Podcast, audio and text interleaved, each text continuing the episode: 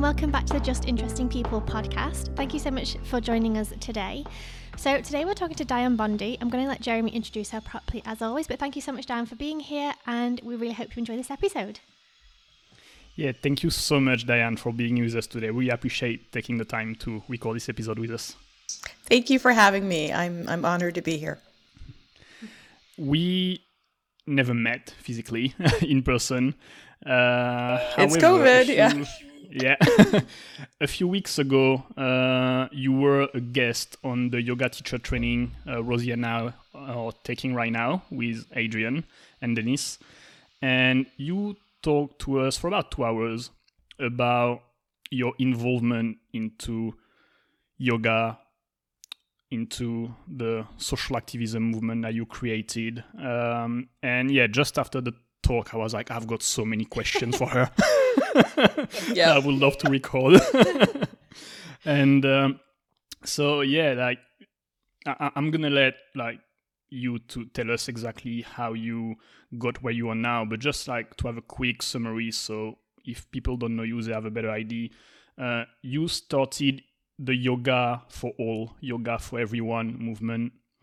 Uh, as you say, still right now, yoga is for mainly white, skinny, mostly female people. Uh, this is what you see on Instagram. This is what you see on Google when you type yoga, yoga teacher, and, and everything like that. Um, and uh, yeah, you're trying to change that basically. You're trying to bring awareness that yoga can be for everyone, uh, not just for healthy, skinny, wealthy, also people. Um, so you have two books, Yoga for Everyone and Yoga Where You Are. You have a podcast. uh, you are really present on social media. You post a lot on Instagram. I don't know why you do how you do it, but you post a lot. addiction. Yep. You teach yoga online through your own platform and also on other apps like Insight Timer and other apps. Uh, you do a lot. Yeah, you do a yeah. lot. Your days are busy, I guess. I need a vacation yeah. Um, yeah, I, I've been part of the yoga scene for quite some time and an early adopter of the philosophy of yoga for everyone, yoga for all. I started an, uh, a teacher training called Yoga for All uh, almost six years ago to help train teachers to be more equitable in teaching yoga to all kinds of different bodies. I started practicing yoga um, when I was three. Can you believe it? Uh, my mother had a book called Stay Young with Yoga that she recently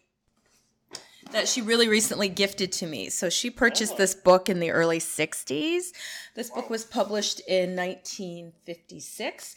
She was cleaning out her condo and she's like, I have this book. Do you want it? And I'm like, Yes, I do. Because this is a very, this is where I started my yoga practice with this book with my mother when I was three. So that was 1973 for those of you who want to do the math. So I'm, uh, I've been at this for a really long time. I've been in and out of a physical yoga asana practice and then very deeply invested in the eight limbs of yoga as it pertains to creating equitable practices for all of us to enjoy. So when I, I when I first started yoga, there were no like fancy yoga studios or you know expensive yoga leggings or expensive yoga mats or any of that kind of commodified commercialized stuff around yoga. Um, my mom and I used to buy runners that you would put up the center of stairs that had carpet on one side and rubber backing on the other side. We'd go to the hardware store, get like a six foot length of that cut. And we would just practice, you know, in my in my basement at home and we would just use this book right stay young with yoga be young with yoga and we just flip through the book and it had like these really interesting pictures and we would just try the poses right we would just try them and then we, the more we tried the poses the better my mother would feel my mom was a brand new immigrant to canada where i live and uh, she didn't have access uh, to a car or to be able to go out. And she had three kids under the age of four. So she needed to find something that she could do when my dad went to work that could manage her stress level. And I think this was the easiest way that she could get some movement and still be at home with the kids kind of thing. So we were all introduced yeah. to yoga pretty early, uh, but I was kind of the only one that it really spoke to for whatever reasons. And so I've been doing it on and off for most of my life. And initially it started off as just a physical practice and mommy and me time with my mom. Right Um, and then it grew into something that just helped me manage the world. And I just stayed at home, did my own practice for a long time. And the very first time I stepped out into a yoga studio space, um, the reaction to me was quite shocking when I came up to the front desk to sign in for a class. The person who was uh, leading the class was signing everybody in and she looked at me over and pretty much said to me you know this is going to be hard right making this judgment on my body. I had at this point been about six weeks postpartum. And so i was already um, emotions running high already a lot of hormones in my body already feeling really unsure of myself at this point. But then to have this reaction when you go into a yoga space of having people move their mats when you roll out their mats, people stop talking when you enter a room, people pushing in front of you in the yoga studio space. And then, you know, six weeks postpartum, I think I wasn't quite ready to be doing the level of activity that this class was doing. I think it was a short form Ashtanga class at lunch, which I'm not an Ashtanga practitioner, so I wasn't familiar with the sequence. And um, I was disrupting the flow and the energy of the class by not being able to keep up. And so the instructor was pretty put out by me and let me know in not so many words. And so when I, yeah, when I left the studio space, I decided had that been my first experience of yoga, I probably would have never gone back. But since I had this huge, you know, I knew it wasn't this. So I went home and said to my husband, I'm opening a yoga studio. And he's like, wait, what? Like, where did this, you, you leave the house for the first time in six weeks to go take a yoga class so you can calm down as a new parent. And you come back and you tell me you're going to open a yoga studio. I'm like, yeah, that's what's going to happen. So I started with uh, renting a, a, local space, just like um, a community space. I rented a church hall and just started inviting my friends to come to yoga with no real training. So to preface, and, the- and before that, did you have any interest in having a yoga career? no, not were... at all. Not okay. at all not at all not at all. Uh, when i was done having you know i was on maternity leave and i was just like yeah no i you know i just wanted people to practice with. So i just rented a church hall and I, uh, you know, invited my friends. Prior to this, I had worked as an instructor, like a fitness instructor at a gym. Uh, I started teaching fitness instruction like in 1990, and so I had, um, you know, training as a fitness instructor, as a group fitness instructor. I was certified and all that stuff. So I just got out all my yoga books and started looking at sequences. I grabbed a video by Ali MacGraw and Erich Schiffmann, like the most famous popular yoga video ever, ever purchased. And I watched the flow and I watched the language and I pretty much imitated that class. Like I added a few extra poses in it and I just memorized this class and I started teaching it to my friends who loved it. So I taught so I taught yoga for about a year with like no training. And, and then after a year I'm like, mm, I probably should get some training. So I ran off and took my 200 hour teacher training at that point.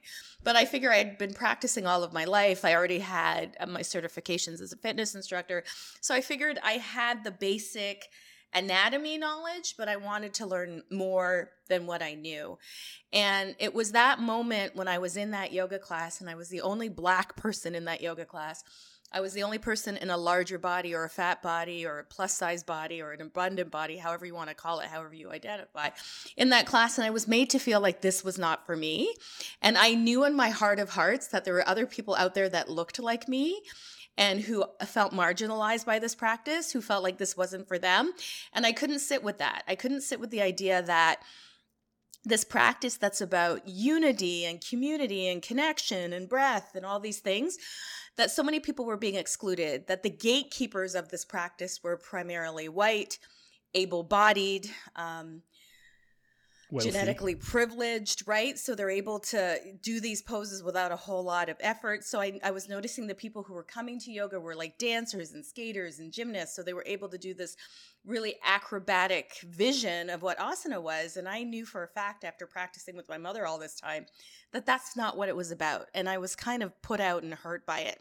So I wrote an article or a blog post for Elephant Journal that had a clickbait title of Yoga isn't just for skinny white girls. And so I posted that on Elephant Journal like 10 years ago in 2011. And the whole thing blew up. Like it went viral in an hour. And people were writing all their shitty experiences. Sorry, I swore on your podcast. That's fine. Of, of going into yoga studios and feeling like othered because they're not wearing the right athletic wear. They don't have the right mat. They don't fit the stereotype of what a yoga body looks like. And that article went viral and introduced me to a friend of mine, uh, Melanie Klein of the Yoga and Body Image Coalition, and she had been also been writing about this exclusivity in yoga, and so we be, we we became fast friends, and together with a group of other people, created the Yoga and Body Image Coalition, and that was my accidental entry into a social justice around yoga. Like it was never my intention to have a yoga career. It was never my intention to be an activist. None of this happened. But for me, I can't sit by and watch injustice and not do anything about it.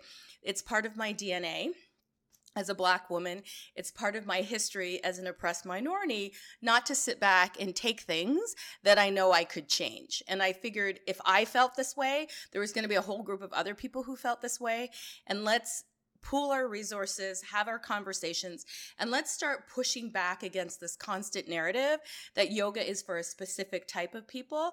And let's let's call into question and challenge the current gatekeepers of yoga, the people who are at the top of the yoga food chain, if you will, in the yoga culture, and let's call them to the carpet. Let's say to them, why is it when you look out into the sea of faces that you're teaching, nobody's a person of color, nobody has a disability, nobody, you know, nobody is a person of size. Like why why is it all of these classes are geared toward able-bodied yes. cisgender right um, white women like why is this this okay and why has this been okay for so long so we were really we were really fired up as you can tell now i'm really yeah. fired up I was like really fired up by that. And so I was calling out advertisers. I was calling out clothing brands. I was like, like, this can't stand. This is not right and how do we make it right? So that's how I got involved accidentally. I stepped ass backwards into it. That's what happened. yeah, I mean, you. I, I, can tell from your personality and also the way you've been describing everything is that, yeah, you see a problem, you go for it. You don't yeah, close your eyes, look around, this. cross the street. Like, There's got to be a way to fix your... this. Can't, this can't be right. Something's missing yeah. here. How can I help change the situation? And that's kind of my personality. How was your husband uh, dealing with that quote unquote well I, mean yeah he wasn't happy when i came home because the idea was you know i'd be on mat leave i'd return from mat leave i'd go back to my job as an accountant yawn boring um, and i was like when i was in my accounting job i loved it like i liked it it was fine but once I started coming into the fitness world, I forgot how much I like an embodied practice. Like sitting at a desk and crunching numbers all day long is like fun for some people. Like I have an accountant now. Like I don't do any accounting now, but I hired somebody and he's really excited to do those things. I'm like, good. Here, um, I'm really excited to do these other things, and I just thought my time was better spent um, creating a yoga, creating yoga for everyone, creating yoga for for people. And so when I came home and said I'm going to open a yoga studio, it was like, wait, what? I said, yeah. So I'm just going to play with it for the next six months and see if anybody's interested in doing yoga with me. And I just went out, put my kid in a stroller. He was so little, walked around the neighborhood, putting um, uh, flyers in people's mailboxes saying, come join me at the church hall. We're going to do some yoga together. And I had like six people show up, which was really exciting to me. And very shortly, six people turned into 12 people, 12 people turned into 24 people, 24 people turned into 50 people. And before I knew it, I had like 200 students. And so I had to get a brick and mortar space because we just, I was running classes five, six days a week. And the church was like, we need our hall for stuff. like, you know? so I'm like, right. So um, once my husband saw that there was a potential for us to share yoga and really change the way yoga looked, he's like, okay, I'm in. And so he ended up finding our first studio space. And uh, yeah, so once he could, he, once he saw my drive and ambition around this, then he got on board. But initially, he was like, uh, what? that was not the plan. You were supposed to go to yoga, come home, and be happy. It wasn't like come home, be angry, let's start a business, right? Like so. That's what happened. so how how did you? Because I mean, okay, you had the intention to start things, but it's not that easy, and um, because what I what I know and what I can see from Miami, my little bubble here, because it is a bubble, is uh, going to a yoga studio costs a fortune. It does. It's like at least 20 bucks a class, pretty much. And if you want a subscription for a month, it's between one and 200 and closer from two than one. Um, so there is also, I mean, there is the the physical issue that yoga is targeted for skinny able-bodied people, people. and everything but it's also like the wealth issue because even if you want because if you want to bring yoga to well the minority you have to make it affordable as well uh, and and Mm, I so would say how- if you want to bring yoga that? to the majority, you want to make it true Yeah, you want to make it accessible, right? If you want everybody to do it, you have to make it affordable. That would be my argument. I just wanted to jump in there. no that's a good point yeah so how how did you tackle that So when I opened my yoga studio, we did kind of like um, a side, sliding scale pricing. So if anybody came in and couldn't afford it, I made whatever um, whatever they needed. I did whatever, whether they came in and um, you know tra- whether we traded services, whether uh, we did community classes, and then what I figured out, I was a pretty early adopter of the online platform because for me, I had a lot of friends who also had children who didn't have access to childcare and couldn't make it. So that that's another factor that makes it um, inaccessible. But I, I just I was a pretty early adopter of the online platform. So I've had an online yoga studio in conjunction with my brick and mortar studio since 2012. So I jumped on the online wagon because people couldn't get to the class. So what I would do was I would record uh, on my phone my audio and then email out the audio to the class later. And then I had a lot of newer people who needed to see, you know, how the poses were being done. So I thought we'll just set up a camera and record.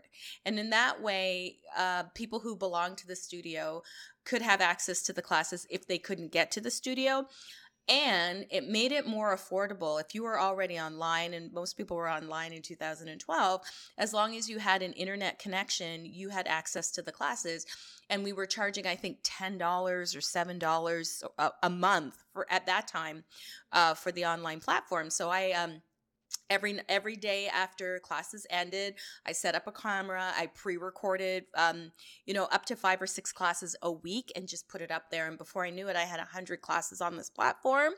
Uh, i invited my other teachers in the studio if they wanted to put up content.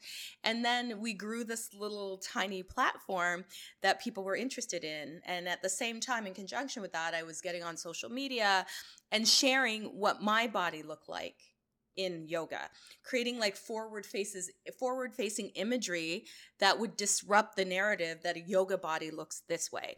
And that's when um the yoga and body image uh, co- uh, coalition created a campaign this is what a yoga body looks like and that was the hashtag we were using and we were inviting everybody to share what they look like doing yoga so again we could disrupt these forward facing images that were only sha- showing a very athletic version of yoga, a very able bodied version of yoga, a very cisgendered version of yoga, a very thin version of yoga. So we really wanted to bust it up. And so that started that started in 2012, 2014 that we started pushing these images out there. And that's how it kind of grew into my activism. People started reaching out to me and asking me to come and speak on this. Tell me about your experience.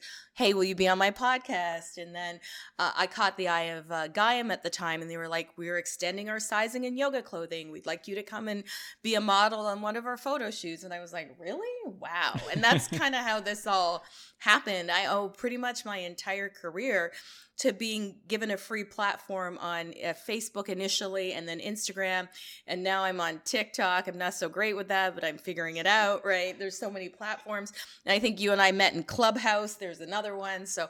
Um, so I started using all these free platforms that help democratize celebrity, so to speak. So I didn't have to wait for a company to think about to, to get on board with what I was talking about. I could create my own platform and say, if you're interested in these things, come and follow me and come and join the revolution. And that's kind of how that all unfolded.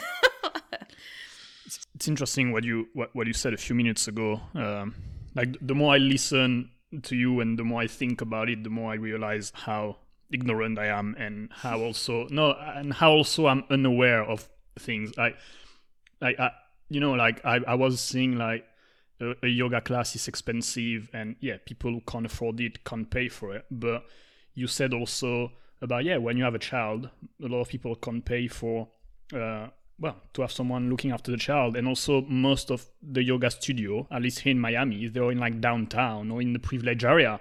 You don't have a yoga studio yeah, in a low income neighborhood in, in, a suburb yeah yeah, yeah. so you have to low... travel for like an hour if you want to go to a class even if you could afford it you have to travel for an hour which is again like which means you either need a car or you pay for uber which is expensive or you get yeah. three buses or it's yeah. like it's and it's and it's like a three hour trip for like an hour yoga class and that's something I, have never thought about so it's, it's way more complicated than just the income and yeah, and, yeah are, and the price of the class there are so many barriers that keep us out. And if you are, um, when I go to Toronto, and I haven't been in a long time because we've been in quarantine, every yoga studio in a big city is often on, is a loft space for whatever reasons. Like in big cities, whenever I go to a big city to practice, it's never on the main floor. I've always got to climb three flights of stairs. And by the time I get to the third flight of stairs, I don't want to go to yoga anymore because I'm tired. But uh, so I know I, I noticed that. And so if you're in a wheelchair or if you um, struggle with walking or if whatever it is, if you can't climb stairs, you can't go to yoga class. Like it just the whole thing didn't make any sense to me at all. So I kept thinking about what are the barriers? There's barriers to the space. I can't get in the space um, for whatever reasons.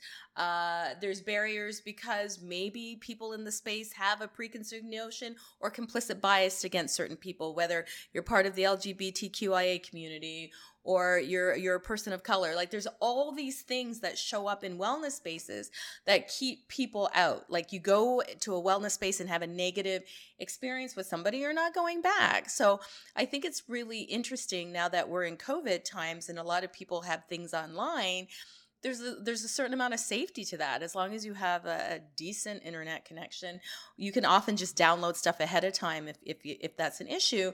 But now you can practice in the comfort of your own home without with or without a camera on. You can have the interactive experience or not. You can take classes on demand.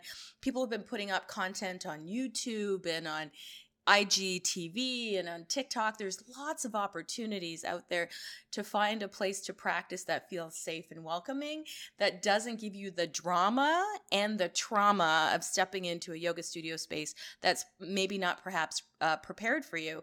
Plus, a lot of yoga teachers, yoga teacher training is inherently flawed because we get a group of people together who already practice yoga who are pretty able bodied.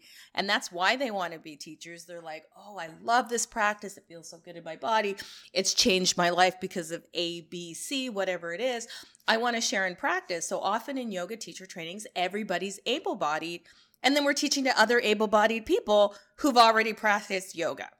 So this is the training we get.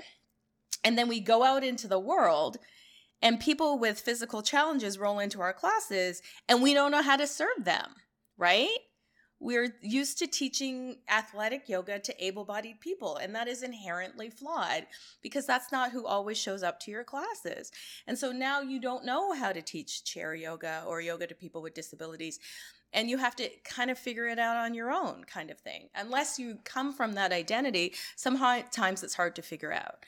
And so i was seeing a lot of that in yoga classes where i'd show up and somebody would be struggling and the teacher would be ignoring them as they're struggling. And i'd be like i don't think this is what we're supposed to be doing.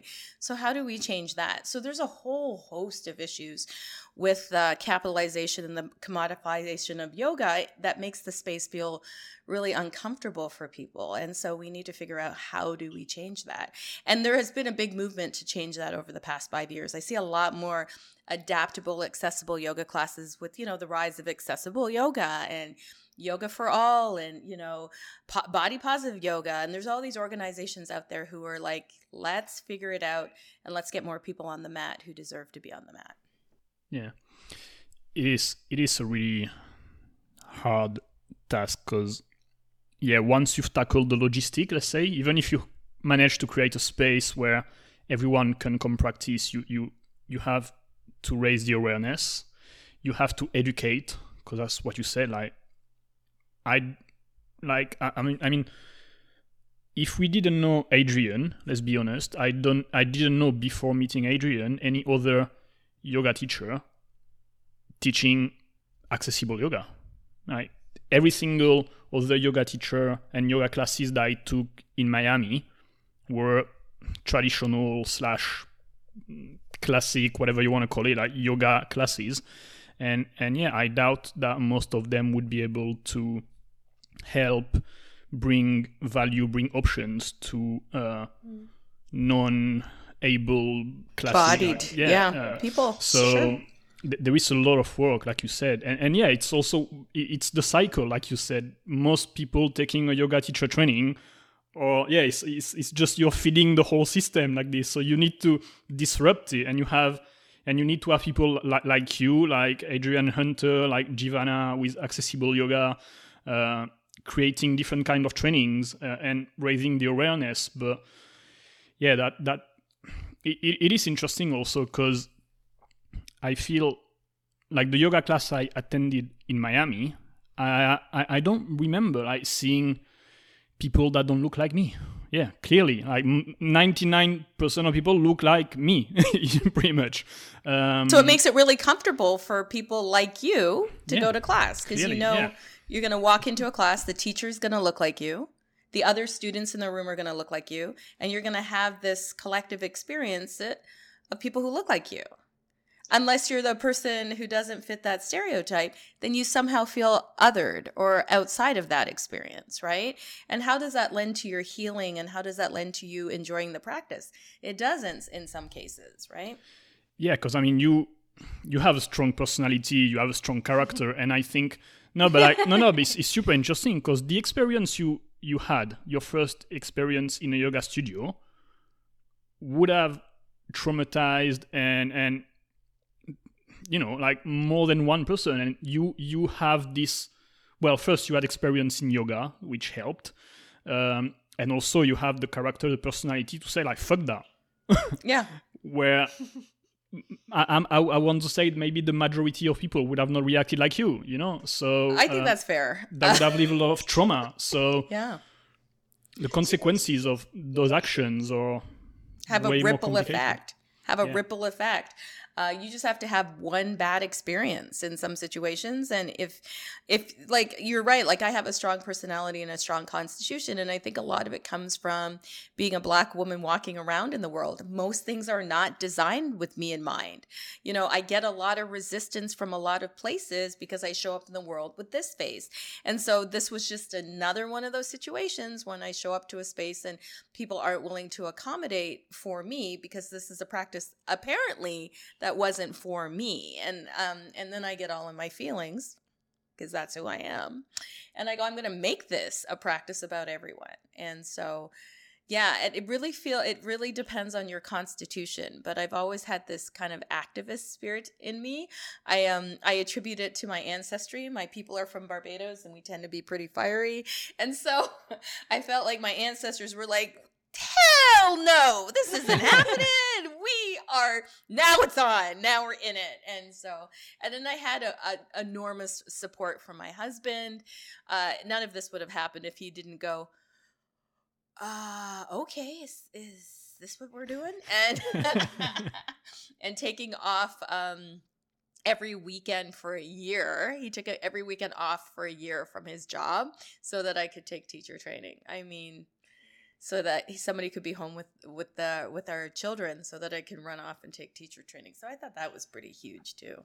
Yeah.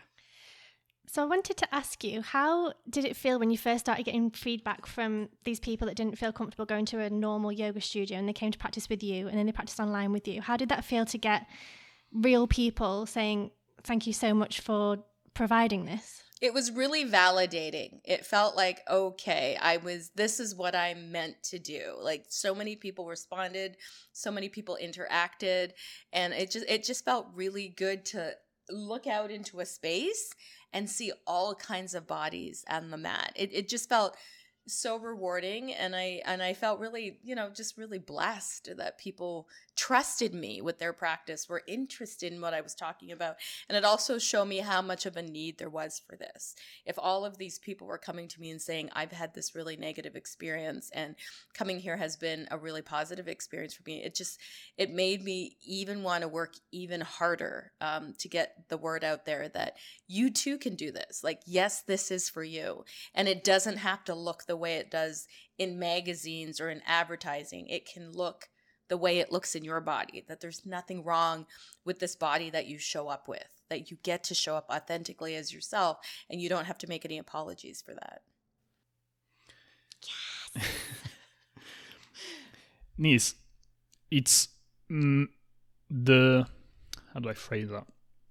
It's much more than just the magazine and everything is like the, the exercise you made us do during your your your your, your talk in the training going on google we, we, went on we went on google and we typed yoga teacher on google images and we had to scroll for i don't know how long before Pages.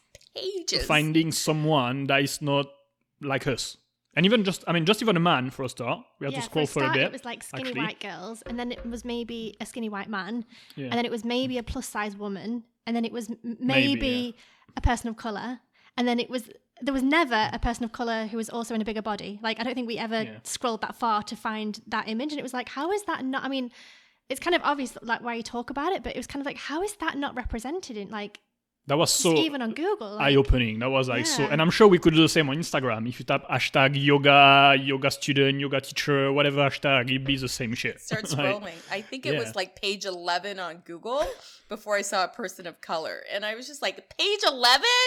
Like, really? Yeah. Like, nobody's going to page 11 on the Google search. page one or two, maybe, maybe. three. maybe. But if, is it, if it isn't in the first 10, people aren't interested, right? Yeah. In the first yeah. 10 listings. And so, mm. and it was really shocking to me how much we didn't see anybody from, uh, in a South Asian perspective mm-hmm. in it. We would see people we would see animals doing yoga, like a dog doing yoga or a cat in a yoga Goat pose. yoga. Or... Yeah, or something before we would see a South Asian person represented mm. in yoga. Think about that for a minute. This is where yoga comes from. And those images aren't first and foremost. It's highly sexualized images of women in super tight clothing doing acrobatic things is the first thing that comes up. And if you are not that, then of course you think this isn't for you. Oh well, that's for skinny white people. I can't be Hmm. No, I'm not doing that. And and I mean that's that's I think the wellness industry in general really centers and focuses around that whole um, ideal, right? Of hmm. being able bodied, being thin, being white. There's a lot of white woman wellness that happens at the expense of everyone else, right? That also gets should be able to participate in wellness and also needs to be centered in those conversations. Yeah. No, yeah, clearly. So my plan after the training, so we've got one weekend left. Terrified, we've got to do the exam this weekend. Um, but my plan is then to do videos on YouTube and kind of make it accessible for all. What can I do as a skinny, white, able bodied, straight, cisgendered person? wow! That's like a huge mouthful. The person that everybody hates. I'm not male, so I'm second in line. What can I do as that person to make disabled, bigger bodied, people of color, anything that's not me, feel comfortable in my classes because I don't want to be that another skinny white girl doing yoga on YouTube. I want to be someone who actually people, whoever they are, can go to my videos and do chair yoga or do whatever it is. How, what can I do to help you just answered your own question. Do chair yoga. Do something that's different than what everybody else is doing. So the biggest person with the largest platform on YouTube is Yoga with Adriene. I think yeah. her name is Adriene. Yeah. And so I go through her stuff and it's really able-bodied white woman yoga stuff, which is fine.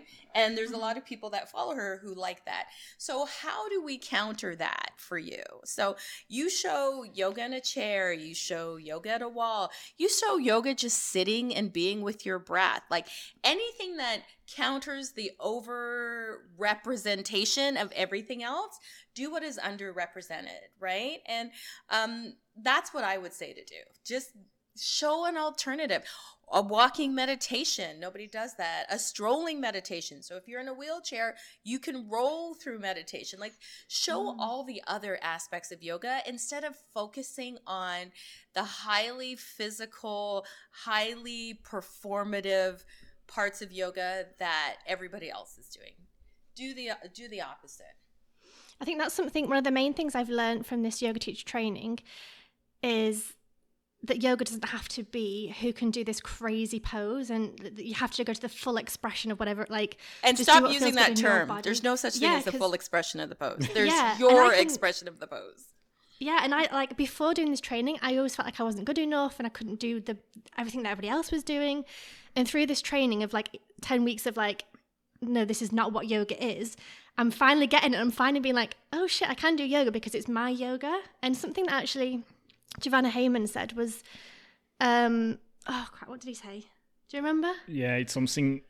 It was something along the line oh. of uh, an adv- a, a, beginner yoga student is someone who do, for, doesn't know what it can do, and an advanced yoga practitioner is more like someone who knows his own limit and know how far it can go. Something along. So it's not lines. about doing like advanced poses. It's about doing Awareness. child's pose, but for it feeling good for you or doing warrior one in your way of doing it. And that was like i think that phrase that he did like really blew my mind. I was like holy shit i'm a fucking advanced yoga person even though i can't do all these crazy poses. It's true. And for me the advanced yoga part of it is sitting in self-study is figuring out how i can serve from a place of um, non-attachment those are the things that i think advanced yogis do. I don't think advanced yogis stand on their hands in the middle of the room reading the gita. I don't think that's what they're doing.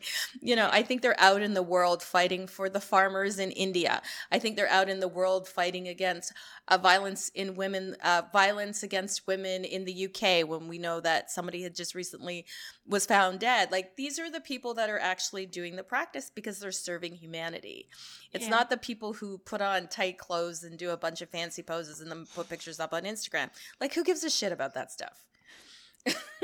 yes.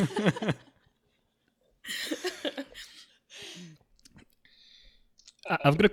I'm, I'm gonna ask a quick question before the next one, but uh, is your hus- husband black or white? He's white. Okay, interesting. No, but I think that okay, so it's even better. Why uh, did you ask that? Well, no, because because I remember like a, a, few weeks ago we we talked because I to understand I put him on Instagram. You... I have a thing on Fridays where I'm like, let's ask my white husband questions about racism, and he just he did really well mm. this past week. He got a lot of views. Interesting. Okay, I'll have to check it out. Yeah, Fridays. No, but yeah, no, because to as a white person, I can do my best. There is a limit on how much I can understand on what you experience. Uh, and because he's been extremely supportive and everything, I was wondering if he, you know, like if if he was black or not, how much he he was relating to like what you've been experiencing on a personal level and, and stuff like that. So that's why I was. I think Alan had a real come to awareness moment. Um, when we first got married or when we were first dating about how much discrimination and bias that I walk around in the world. Because mm. as a white man, these are not things he sees, right? Yeah, that's what I mean. Yeah. Yeah, as a white man, these are not things he's even conscious of. And now he's got black children. My kids identify as black.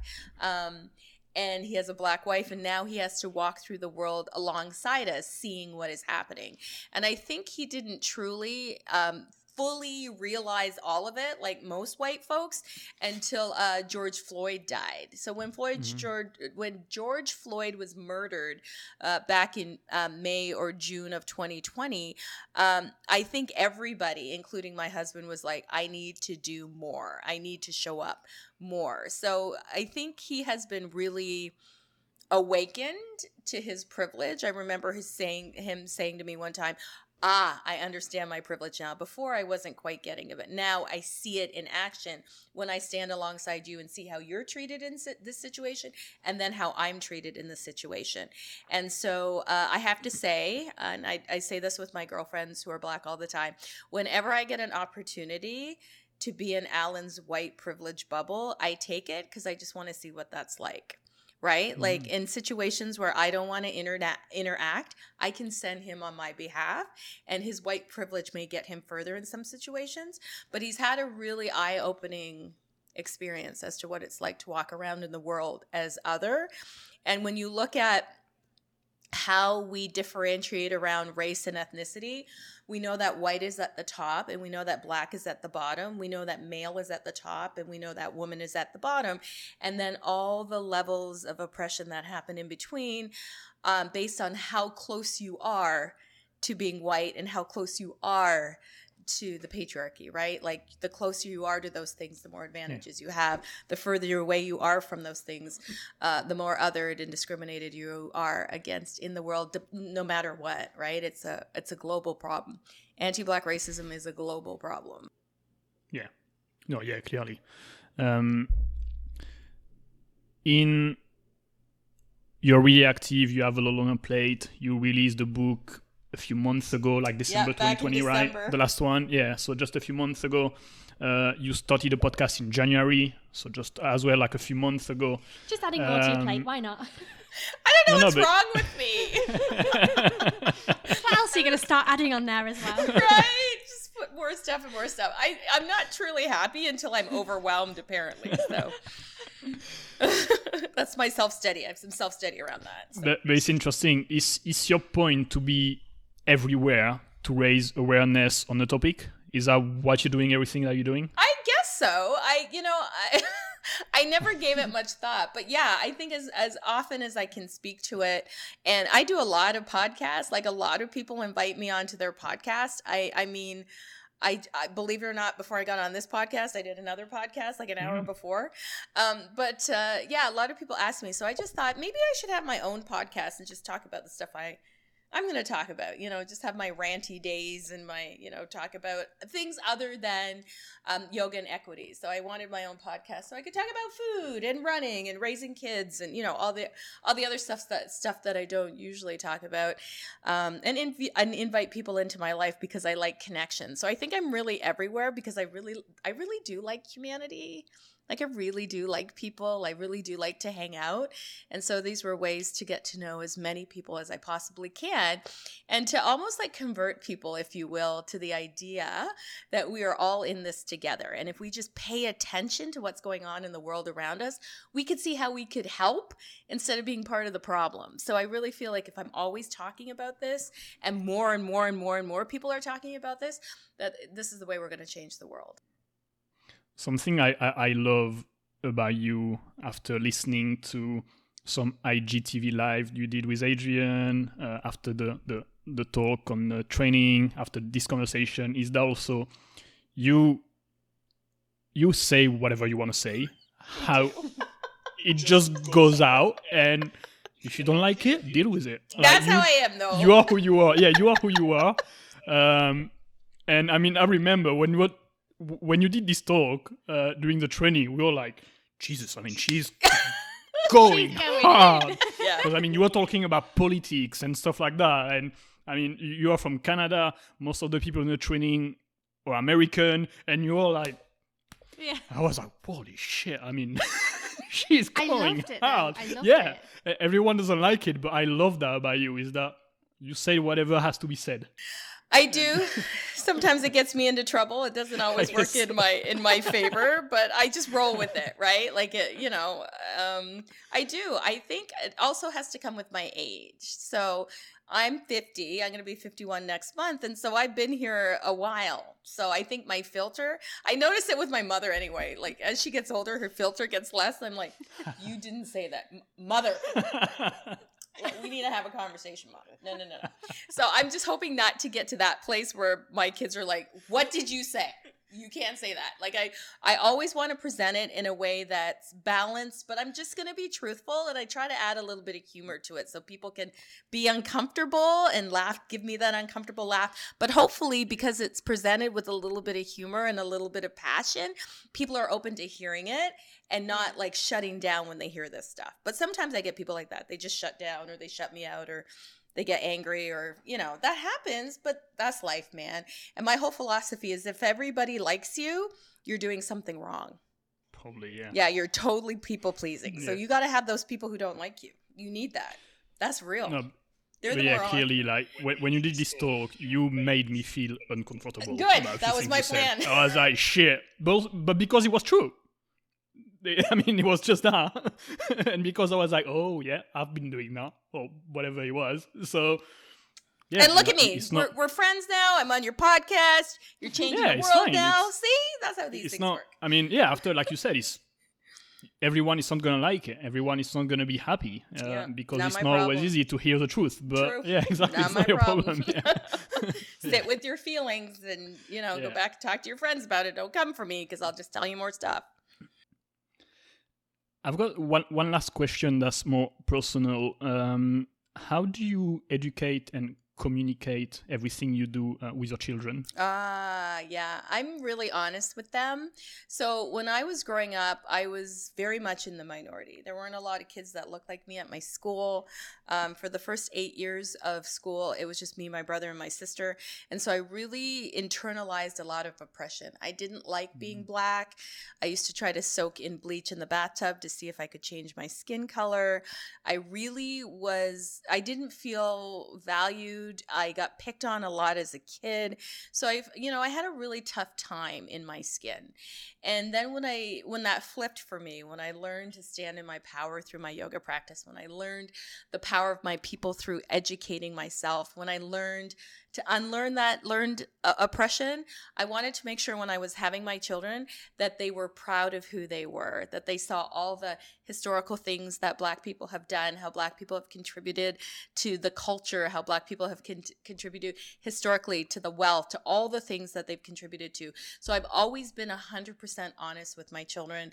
Uh, my dad was like that with me as a kid. Um, a big program that used to be on when I was a kid was 60 Minutes. And I would be up in my room playing Barbies or something, and my dad would be like, Dianne, come down here. You need to watch this documentary on Malcolm X. And I'd be like, uh, you know, I'd be eight years old watching this really, you know, intense documentary on, Yeah. on Malcolm X. At the time, I didn't understand what he was trying to teach me, but it Mm. it stored itself somewhere in my subconscious. So that later in life, when I was rereading about these incredible historical African American figures and historical Canadian figures of African descent, and then my own people in Barbados, I took it upon myself to really educate myself on all those things and then share all that lush, wonderful, incredible culture with my children so they never feel like who they are as Black children is any less than anybody else, Mhm. that their contributions are equal. And I also have taught them about race so that they can spot when they're being treated unfairly and either speak up in the moment or speak to me and not put up with it. So I've been really clear from the very beginning of their lives to instill a sense of pride and power and compassion and understanding and empathy in my kids and to really celebrate who they are. So, you know, um, my, my kids are very steeped in their culture and they're very aware of who they are and they're very compassionate and loving and kind. And they've been doing yoga since they were born. So they Mm. came along in the car seat with me. They came to mommy and baby yoga class. They worked the front desk at my studio when I had it. Like, Oh wow. yeah, they came from the beginning. When my son was eight, he used to come to 6 a.m. yoga with me and check people in on the computer. So I've really, like, it's all embedded in my family. So I'm really careful to, I'm really purposeful and intentional in teaching them everything they need to know. Mm. One last question before we close. Um, a question I try to ask every guest when I remember. Before you ask that, can you tell us about your programs and teachings that you're doing in case anybody's interested? Thanks for asking. Uh, I have a lot going on. I'm doing my first 300 hour teacher training, and that's starting next month in April. Uh, and that's fully online, like you guys, inspired by Adrian, inspired by the fact that we're in a pandemic and we can't do these things in person. and plus, um, it's uh, another accessible way people can access uh, teacher training online. I have my podcast, Two Black Girls Talk About Everything. So that's um, other stuff. And then next month as well, starting at the end of April, we'll be running uh, the 35 hour, I think it's actually going to go up to 40 hours. We're adding a new module of yoga for all training. So this is a, a 35 to 40 hour, depending on what other content we're adding. We're still adding more content to it. Um, training program designed to help make teachers more equitable and adaptable yoga teachers. So teaching to different bodies, teaching to different communities, adapting poses. Uh, what else do we learn in the teaching online, learning how to market yourself online? So it's all the things that you don't learn in your traditional 200 hour teacher training, and maybe you don't learn it in your 300 hour teacher training either, but how to step into spaces from a place of equity, justice, and adaptability. So that's what we do for Yoga for All, and that's coming up in April. But everything you need to know about me, all the courses I teach, I have a ton of online content, I have a ton of courses you can catch on my website, diannebondyyoga.com. It's all on there, everything I do. Yeah. I'll, li- I'll link all the books, all the training, and everything there, so people can find you anywhere they want. Yes, yes. Okay, now I can ask you a question. if you could have a conversation with anyone that you think is like the most interesting person on in your eyes, who would you pick and why? It can be dead or alive, famous or not, doesn't matter. Anyone? Anyone. Honestly, the first person who comes to mind is James Baldwin, who's a poet and an author, and spoke on the Black experience. He was a queer man in the 70s and I, I, I point to the fact that he was queer because he was open about it in a time when we weren't open about it he uh, is a prominent author and activist um, very prominent in the 70s and 80s and i would have loved to talk to him he ended up moving to france because he couldn't handle living in the us anymore and i would love to talk to him i'd also love to talk to malcolm x and um, oh my goodness there's so many people I want to talk to. Shirley Chisholm, like there's so many people. Yeah, if I could talk to any of them and ask them um, what was their intention, how how did they feel their work impacted culture and society, mm-hmm. and and what do you think the future holds for equity for all of us? I'd love to ask any of them that because they've been so impactful in my work and they've been so instrumental in helping me see how incredible it is to be a person of African descent, um, especially in a time when I didn't think that was something that was good. Hmm. Good answer. yes. Um, well, thank you so much, Dianne, for being on the podcast. It's been incredible to talk to you one on one and to ask you questions and to get to know you a bit more and to spread the word, I guess, that, you know, yoga is for everyone. Yoga is for every single body, no matter what your size, shape, color, abilities. It's just for everyone. Absolutely. Like we, said, like we said, we'll leave everything linked in the show notes. So you can go and find Dianne on her website, on Instagram. We'll leave everything linked. Um, yeah, thank you so much. It's been amazing. Thank you. Yeah, thank you very much for taking the you time. You guys are so cute. I love that you have We a British it. accent, and I love that you have a s- Spanish. French. Yeah, I knew it was French. Nearly. You said a couple of things. I'm like, no, I hear Adrian, but yet I hear French. So, are you from France? Yeah. Awesome. My kids are bilingual. My husband is French mm-hmm. Canadian. So they go to a full French school ah. and my kids are bilingual. And when they don't want me to to understand to hear what they're talking about, they speak to each other in French. I can help you out. Yes, I'm gonna just like Google Translate. Say it again. What are you saying? I just listen for my name. I just listen for my name. Sneaky. Yeah. no, yeah, thank you again for taking the time. Uh, it was really interesting to see where you came from and how you got where you are today. And I'm sure it's going to be really valuable for everyone to, well, dig into your content because the more also I see your posts on Instagram and everything, the, the more I learn. So Thank you. keep doing it. I can't believe I couldn't tell that was a French accent because now you're speaking and it's clear to me. So, I mean, it's not like it's, I'm not hiding it. It's true. It's clear to me. I don't know. yeah. But yes, thank you so much. This was so much fun. Thank you. Thank you so much, everyone. And we'll be back next Wednesday with a brand new episode. So make sure you come back, leave us a review if you enjoyed it, and we'll speak to you next week. Thank you.